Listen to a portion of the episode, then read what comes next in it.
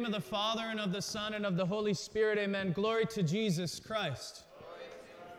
Today, the Holy Spirit gathers us together. We open with Vespers, the pre- with the presence of the Holy Spirit on this Vespers for Palm Sunday.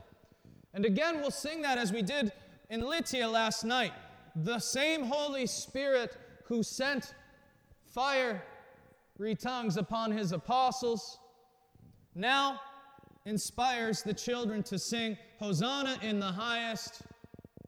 Blessed is he who comes, the King of Israel. The Holy Spirit is here. And it might seem that just usually Byzantines got it backwards. You know, we make the sign of the cross backwards. We do everything backwards. We're very antiquarian. But in fact, what the prayers of the church are trying to tell us is a very important point. Because if you recall in the Gospel of Matthew, when Jesus puts the question to his true friends, Who do you say that I am? And Peter responds, You are Christ, the Son of the living God. And he says to him, Jesus, in response, Flesh and blood did not reveal to you this, but this title was given to you by my heavenly Father. Because we're not going to know Jesus. We're not going to know who the true God is in this world. We can maybe scientifically deduce that there is a creator, but we're not going to know who he is. Much less, we're not going to be able to paint an image like us unless he's come and revealed himself to us and has given us some sort of confirmation that inspires the children to be able to say who you are. You're the King of Israel and the Lord of Lords. And why Jesus says that that was not revealed to him by flesh and blood, but by the Spirit of his heavenly Father, is because at that point, Christ has not gone through his voluntary passion. And indeed, when he says to Peter in that very same instance that the Son of Man must suffer and die in order to come into his glory, Peter says, Not you, my Lord. At which point he says, Get behind me, Satan. Because that's what Satan is. Satan gets between Jesus and his cross. Because it's through the cross his destiny is revealed. And it's through the cross that the Messiah can show you exactly who he is for you and me.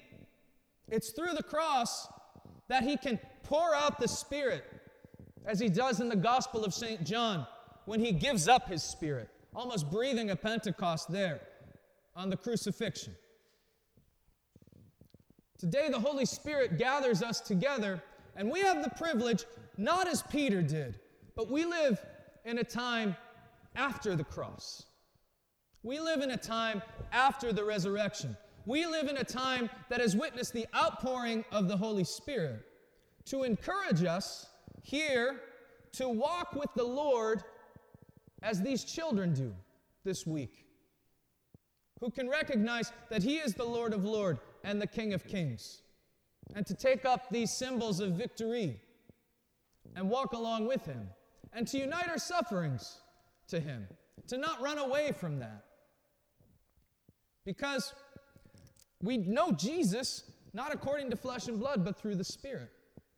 And this church gives us that Holy Spirit. The church proclaims who Christ is for you and for me.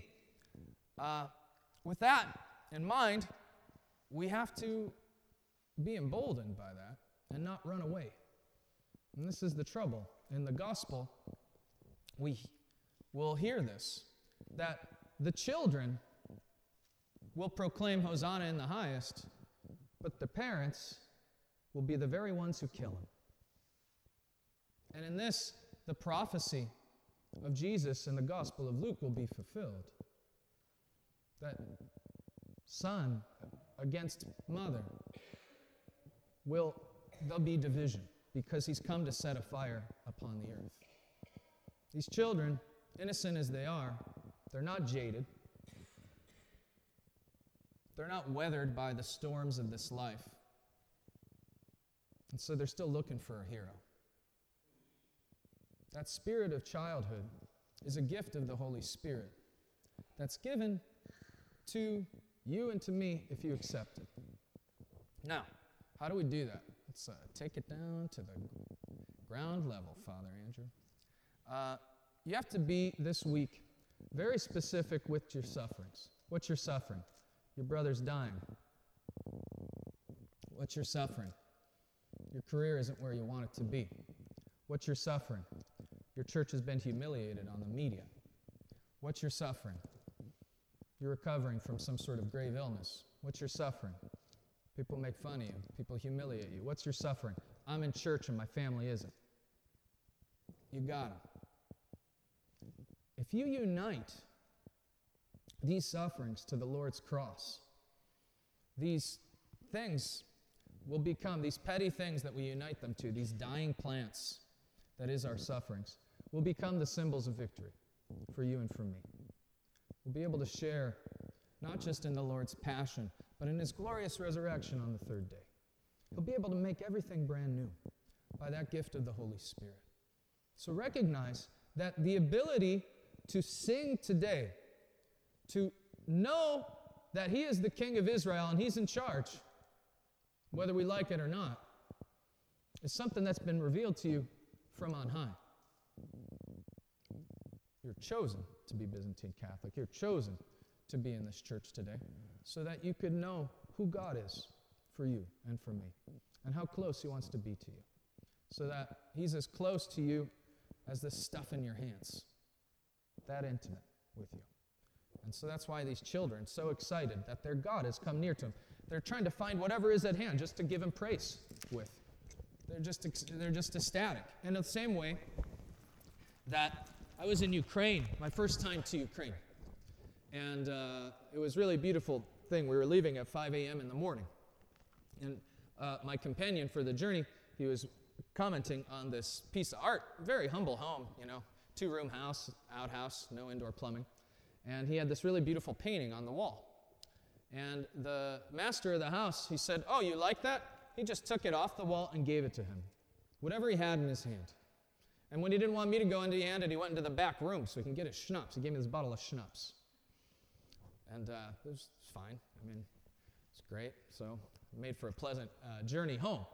But at the same time, when in the Psalms, at the end of the Psalms, we hear, Let everything that lives and that breathes give praise to the Lord.